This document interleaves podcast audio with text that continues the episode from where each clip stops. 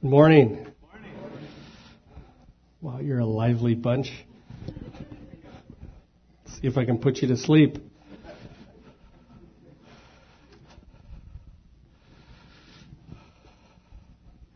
Well, it is good to be here. I want to personally thank you on behalf of myself, Sally, and our family for all your prayers and um, your kind words. Um, at the passing of my mom, our mom, our grandmother, great grandmother, too many.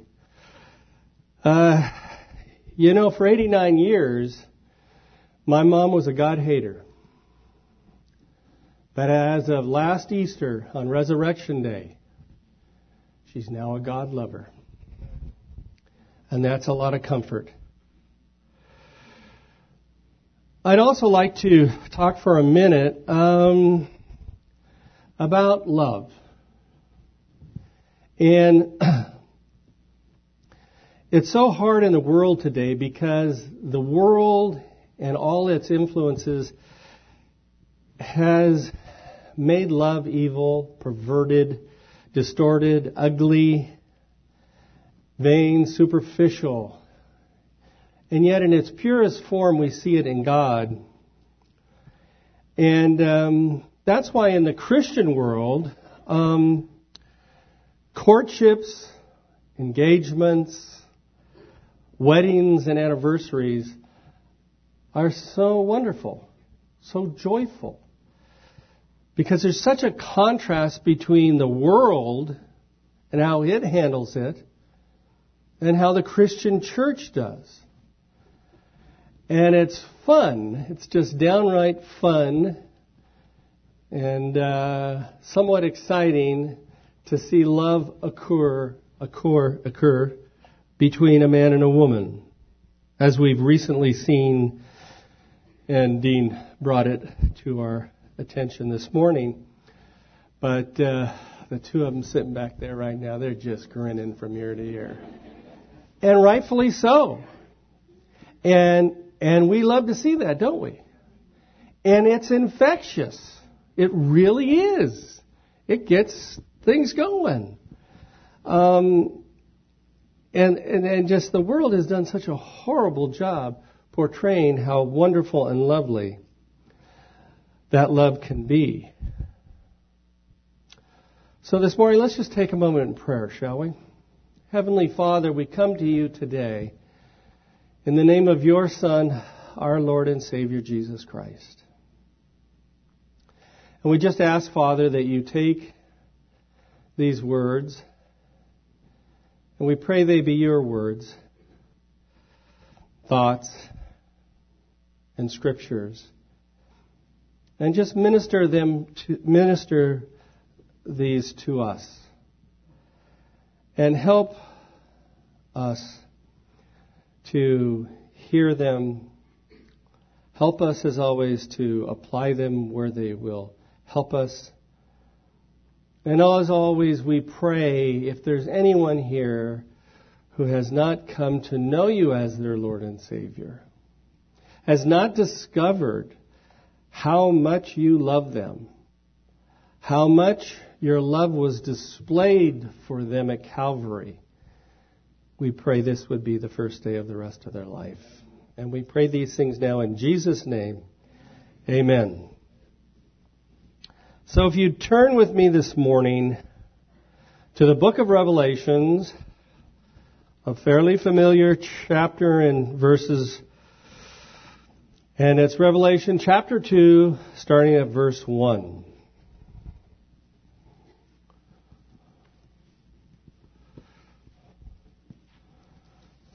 This is an easy book to find for the new believers. It's the last one in the Bible.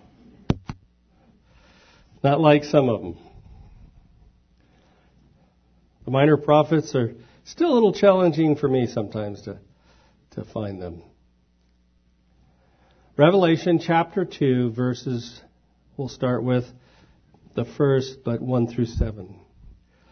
To the angel of the church at Ephesus, write, the one who holds the stars in his right hand The one who walks among the seven golden lampstands says this I know your deeds and your toil and your perseverance, and that you cannot tolerate evil men, and you put to the test those who call themselves apostles, and they are not, for you found them to be false.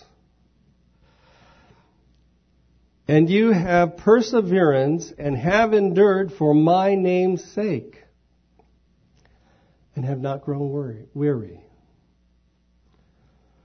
But I have this against you that you have left your first love. Therefore, remember from where you have fallen and repent and do the deeds you did at first. Or else I am coming to you and will remove your lampstand out of its place unless you repent. Yet this you do have, that you hate the deeds of the Nicolaitans, which I also hate.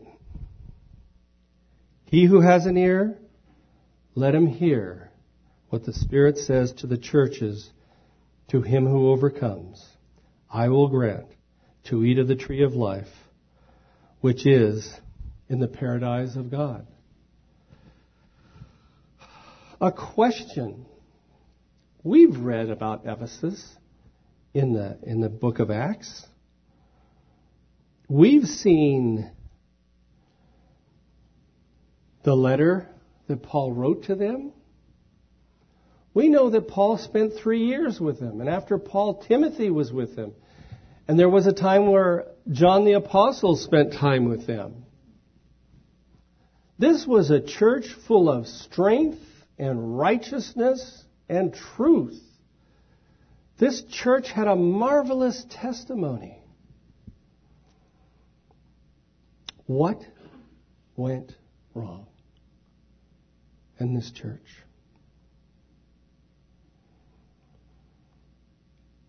But to understand what went wrong, we first have to define and understand fully what, from God's perspective, first love is.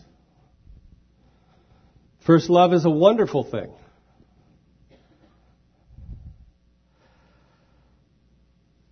We acquire first love when we pray, when we pray to God, confessing our sins and accepting Jesus Christ as our Lord and Savior. When that happens, the minute, the moment it happens at conversion, we receive the Holy Spirit literally into our life. And it's wonderful. And it's marvelous. And the fruit of the Spirit is ours. Things that we've never experienced before. Maybe we didn't have the ability to love. Maybe we didn't have the ability to be kind. Maybe we didn't have the ability to be gentle. But all of a sudden, we're given the most marvelous abilities love, joy, peace. Oh, peace. Patience, kindness, goodness, faithfulness, gentleness, self control. It's a marvelous thing. We have been given immediately a relationship like no other we've ever known in Jesus Christ. It's unbelievable. But as we discuss this this morning, remember one thing. Unless we're truly born again, we do not have that first love. We cannot have that first love, much less really understand what that first love is.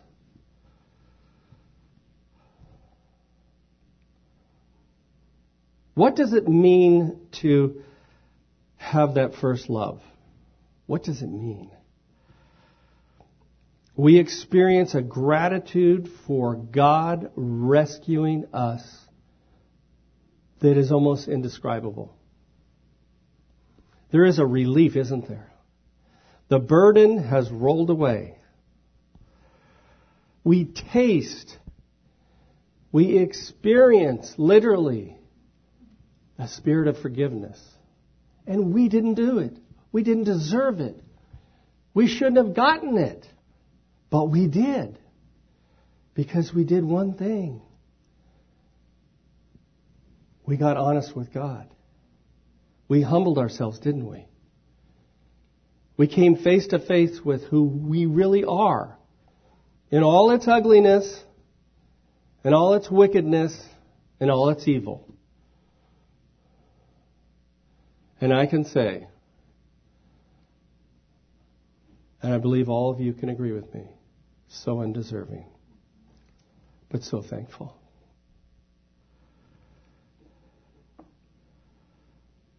Psalm 40, which we heard this morning by our dear brother.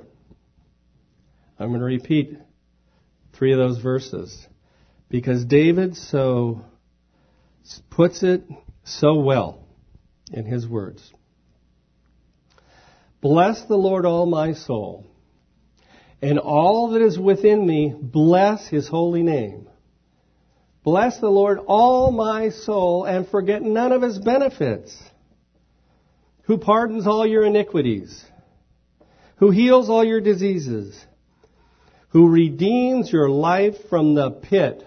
Boy, weren't we in it who crowns you with loving kindness and compassion, who satisfies your years with good things, so that your youth is renewed like the eagle. That's what happens, doesn't it? David also has a precious portion of scripture in Psalm. Don't turn to it. Just listen. Psalm 40 verses 1 through 3. I waited patiently for the Lord, and he inclined to me and heard my cry. He brought me out of the pit of destruction, out of the miry clay. He set my feet upon a rock, making my footsteps firm.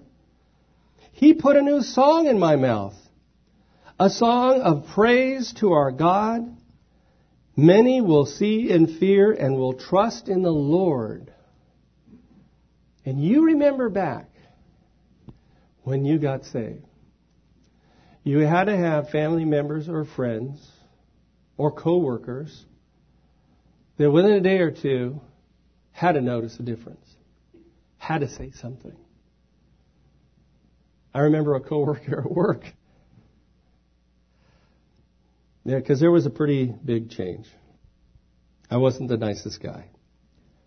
So what's with you? But that's a good thing. That's a very good thing. Because now he gets to find out. And isn't that fun when you're first saved? How fun and how wonderful it is to share with others what's happened in your life. Boy, there's no problem with sharing Christ at that point. No hindrance, no wondering how they'll feel. You just don't even care how they feel because you're feeling so wonderful and you want to give to them what you've got. Man, it's just great. We have real peace in our soul.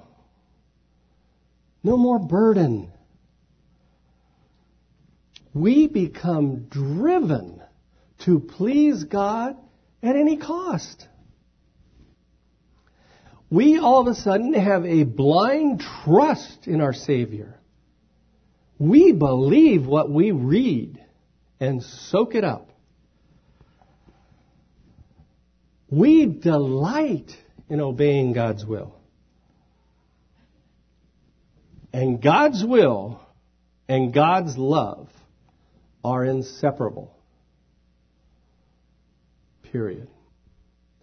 They're linked like this. What are some of the signs of that first love?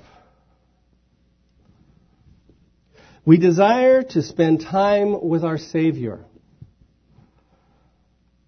We desire to know more about Him. We can't get enough about Him. Don't ask who it is. We have a desire to converse, in other words, pray with Him as much as we can. We can't get enough of the Bible and the reading of it.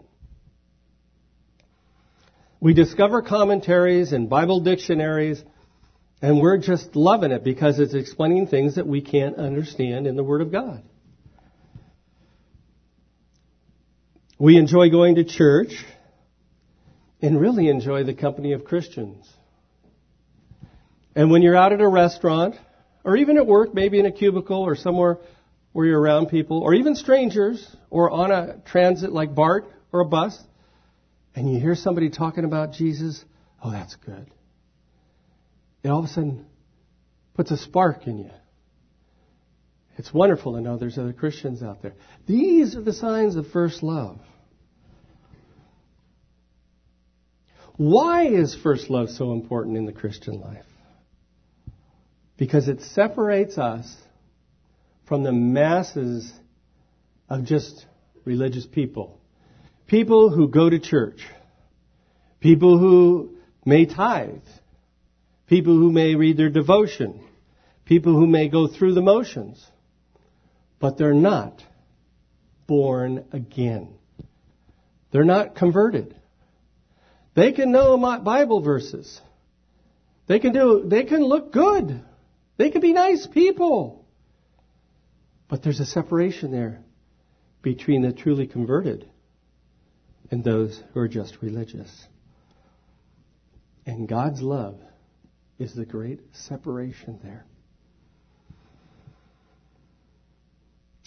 His love keeps us balanced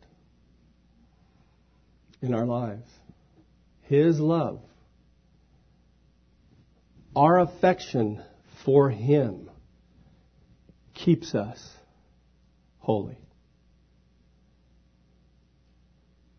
Keeps us happy. We're His. It is what attracts people to us that don't know Him. And you may work with someone for days, weeks, months, or years. But sooner or later, if they're truly searching, they'll ask you, Do you have a minute?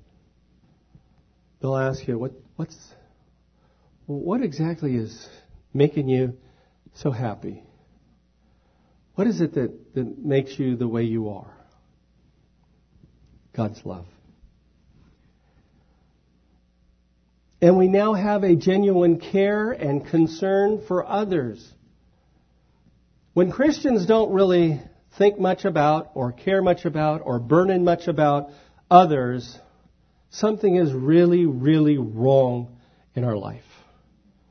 Something between us and Christ is wrong that God's love doesn't allow this to be taking place constantly.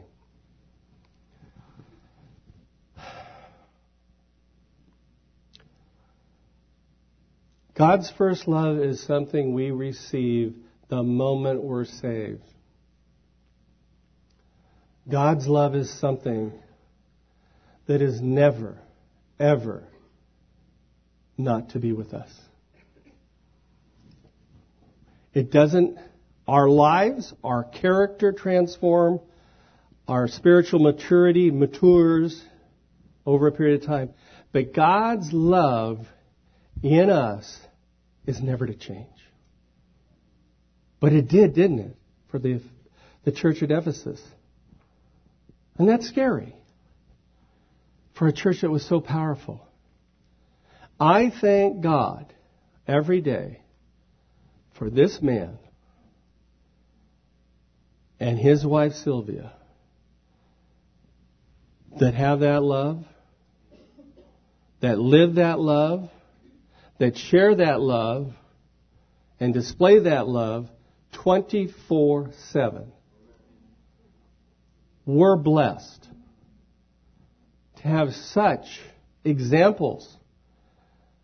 But at your or my beck and call, they pick up their phone. And I get a little warm under the collar when someone comes to me and has the audacity to say, well, I would go to them, but they just don't have enough time. Uh, newsflash, okay? I straighten them out immediately. I take that fallacy, and that concept may have been whispered in their ear by the devil, but it's a big, fat lie. God's love makes them accessible 24 7. So, how is it possible to lose our first love with Christ? Some people consider me at times a Johnny One Note. But I'm sorry. It doesn't bother me in this case. Because sin is the enemy of the Christian walk and the life with Christ. Nothing separates us quicker from our Savior. We're not talking about our salvation. That's steadfast. No one, once saved, can ever lose their salvation. We're not talking about that.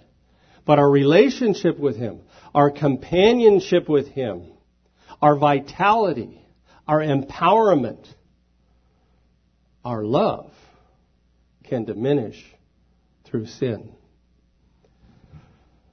No believer can afford to hang on to or dabble with sin. No one. Nobody. A quote by Billy Sunday. One reason sin flourishes is, is, that, is that it is treated like a cream puff instead of a rattlesnake. Okay, you thin people, maybe you don't relate so much. But I'm telling you, if there's a cream puff on the shelf, I'm going for it. The, the secret's out. It's in the top five for me. But can you imagine you think you're going for a cream puff on the shelf at the bakery or the grocery store, and all of a sudden, what appears but a coiled, ready to strike rattlesnake? Now, maybe some of you have only seen them in the movies, but I had the misfortune with a friend of mine once riding up in the mountains on horses to have one right underneath us, coiled and trying to strike. Man, it's scary. You do not want to be there. That's how we should be with sin. That's Billy Sunday's thought on it. What did Joseph do when sin was presented? Did he give a good speech for Christ? Did he say, Get thee behind me, Satan, to Potiphar's wife? Hit the road. Hit the road like that. And he ended up back in prison. We need to have the spirit of righteousness that was embedded in Joseph when it comes to sin. And the devil's out there, and the devil has so many ways to cripple us. Remember, our power and our protection comes from the Holy Spirit. In this church, that's known. But what can sin do? Ephesians 4:30. Do not grieve the Holy Spirit by whom you were sealed for the day of redemption. 1 Thessalonians 5:19. Do not quench the Spirit. That is what happens. Our only success, our only way to victory in our life as a Christian is for God to fully have His way and the Holy Spirit to be in control of everything in our life.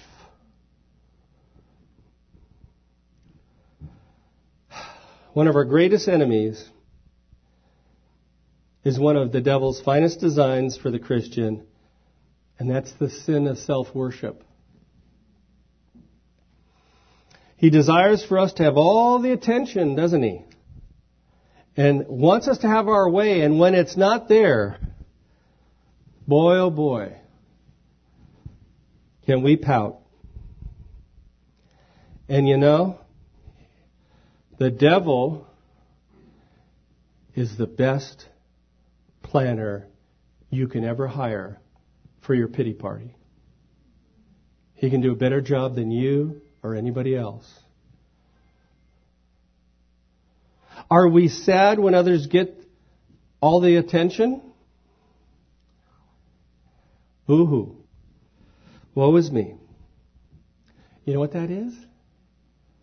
That's selfishness. And what's selfishness? Sin. There's no gray area with God. Things are either white or they're black.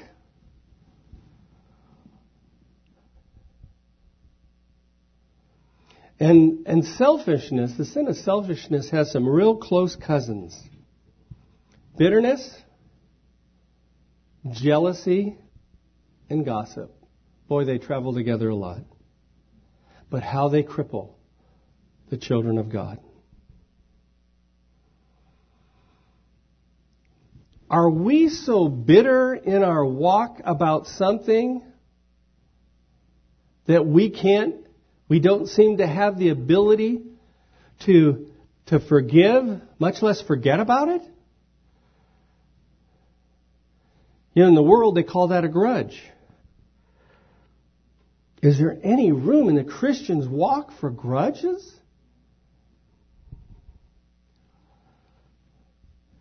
God forgave us. We need to be able to forgive. We have to forgive. We have no choice but to forgive.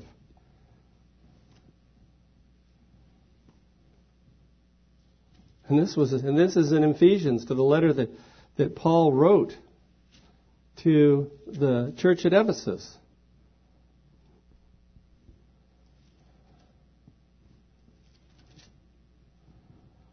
Listen to this. Let all bitterness, next verse after the one about grieving the Holy Spirit. No coincidence there. Let all bitterness and wrath and anger and clamor and slander be put away from you along with all malice. Be kind to one another, tender hearted, forgiving each other. And here's the closer. Just as God in Christ also forgave us. God is pure. God is holy. God is perfect. God is sinless. God is righteousness. And He forgave us who didn't, didn't, didn't, shouldn't have been forgiven. But He did. So who are we to decide we are so important so self-effacing, so full of ourselves that we can, in our own will, decide not to forgive somebody else. Who? Who? Stand up if there's anybody. There's nobody. We were deserving of condemnation, but He gave it to us. He, he gave His life for us. Who are we? What is it that possesses us to think we can't forgive somebody and forget? Pride. And there's the worst sin of all. The sin that kicked the devil out of heaven. Pride.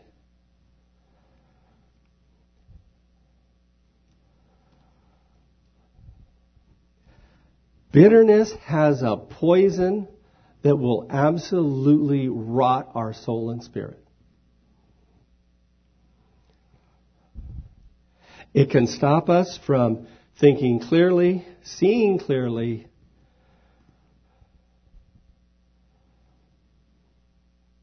not being able to repent, not being able to forgive,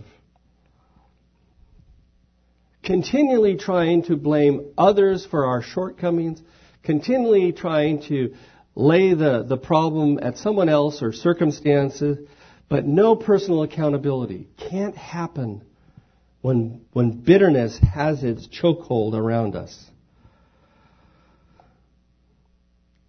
And are we angry, resentful at other people's success? This is jealousy.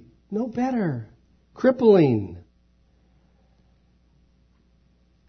Do we find ourselves having a hard time rejoicing in other people's successes?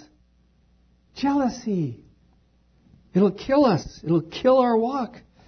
It'll rob us of our vitality, our happiness, our joy, our peace. In Sylvia's message on Thursday, she talked about there are people that, well, if you're going to be near that one, you've got to walk on eggshells. I like her response. Kind of reminds me of the ex-mayor of Carmel. She said, I don't do eggshells. Absolutely not. She will lovingly sit them down and, and, explain there are no eggshells here. There's a need for change in that person's life. Rebellion. Oh boy. You know, rebellion doesn't ever start big.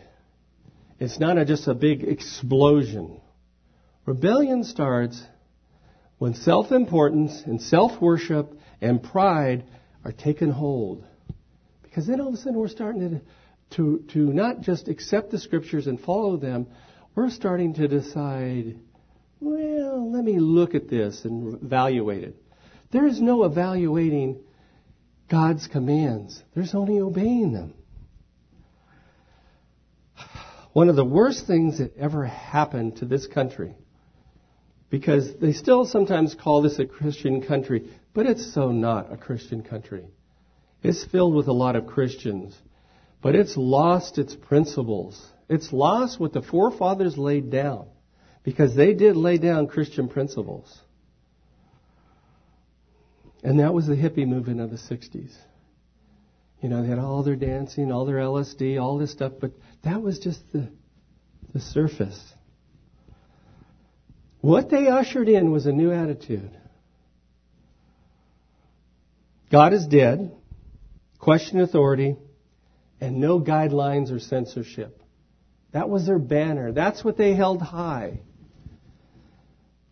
Immoral, immoral, immorality, excuse me, and anarchy was their grand movement under it all. And so much of that has been instilled in our institutions. And thank you.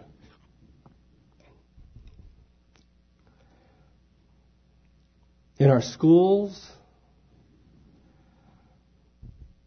in the media, it's tragic. It's tragic to see the way things have gone. They hate the word holiness. Rebels hate the word holiness. What does holiness mean? In one word. Dean, if you were to decide on one word for holiness, what would it be? Separate. Boom. It's there. It's not our plan, it's His plan. There needs to be separation from things that are wrong in a Christian's life. If we don't, we will be harmed. We will be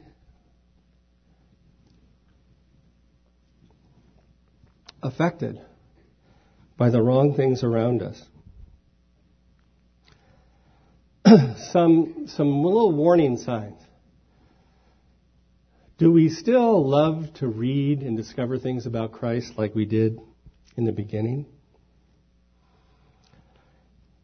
Do we, do we have great anticipation when it's time for prayer? Do we, do we really look forward to going to church? Or when we don't make it, is there somehow a relief? Really bad signs for a Christian.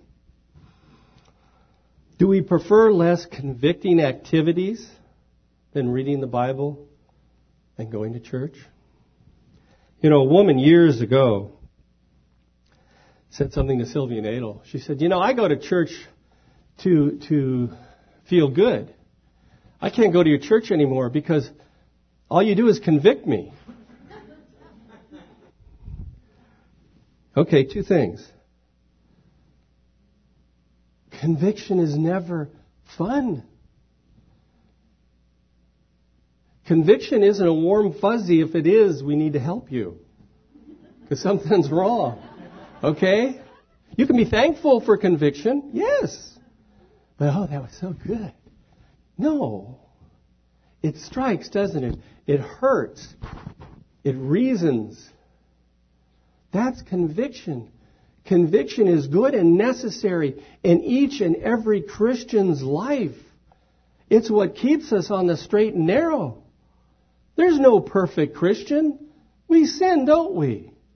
Conviction. You could be reading along and boop, boop, all of a sudden something gets you. Lord, forgive me. Do we really, when something goes wrong, or we think wrong, or we say something wrong, or we do something wrong, is there still a, hey, what is going on? Or is that kind of faded away?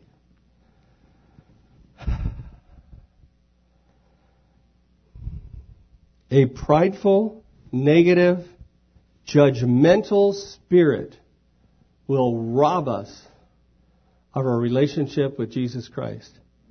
There actually are Christians out there who think, who have somehow gotten in their mind that it's their gift to always be criticizing others, always be judging others, always making the decision and looking, hearing a message and saying, oh, that'd be good for them. That'd be good for him. There was a guy here once, been a while, who sat every message and had a little book and wrote in it. Pretty much everybody noticed he was writing. So some people write notes with messages, nothing wrong with that. But one day Gina, sorry Gina, was just happened to sit next to him innocently. And he was, there was a preacher preaching a really powerful, wonderful message that day. And she just happened to look down, and there it was on his, on his leg or lap, his book, Preacher Slumps. Preacher moves around from the pulpit too much. Preacher this, preacher that. Nothing about him and what the message was doing for him that he could go back to. He had the real gift of spiritual judgment. He was the king of it.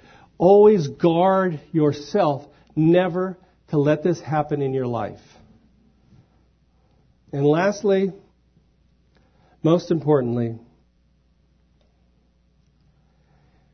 if we notice that first our first love has diminished or maybe even gone away, how can we restore it?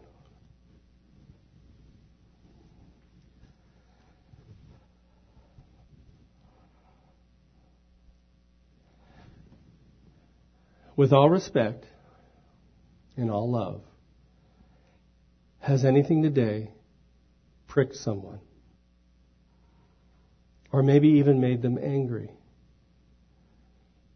If yes, well, that's good. That's okay. If you've been convicted by something you heard this morning, as I said before, conviction is good. Hallelujah. It's okay. We need it.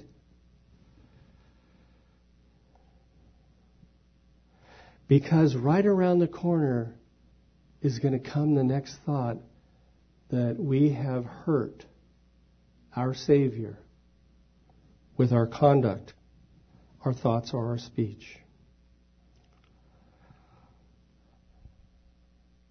Remember in the past, we literally dedicated our soul, spirit, and body to Jesus Christ.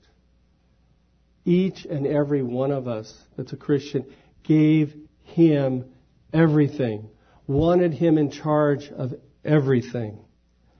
If that has changed, you haven't become wiser, you haven't become more spiritually mature, you have started losing or you've lost your first love with Him. Remember how wonderful it once was. And start turning back to Him. And remember this remember the prodigal son's father. What did he do every day? Went out there on the porch and hoped to see the prodigal son returning. Do you know every day? Our Heavenly Father, our Lord Jesus Christ, wait for us if we've lost our first love to return to them. Remember again what He did for us, for you, for me. The price that He paid for us. How much at one time we appreciated it.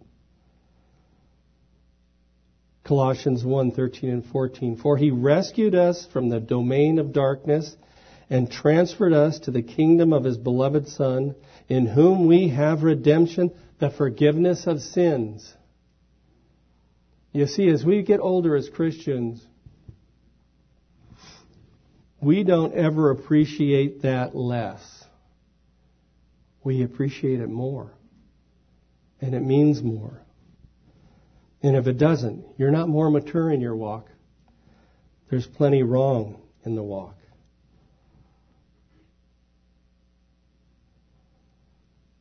So, in conclusion, if we'd all just bow our heads, close our eyes, I want to read a few things and then we'll end in prayer.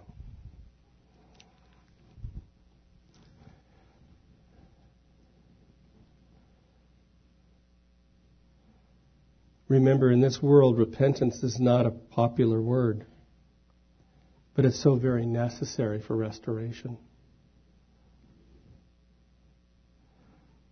A quote Real repentance thinks God's thoughts about sin and hates it, takes God's side against self and dies to it, turns to God Himself and serves Him.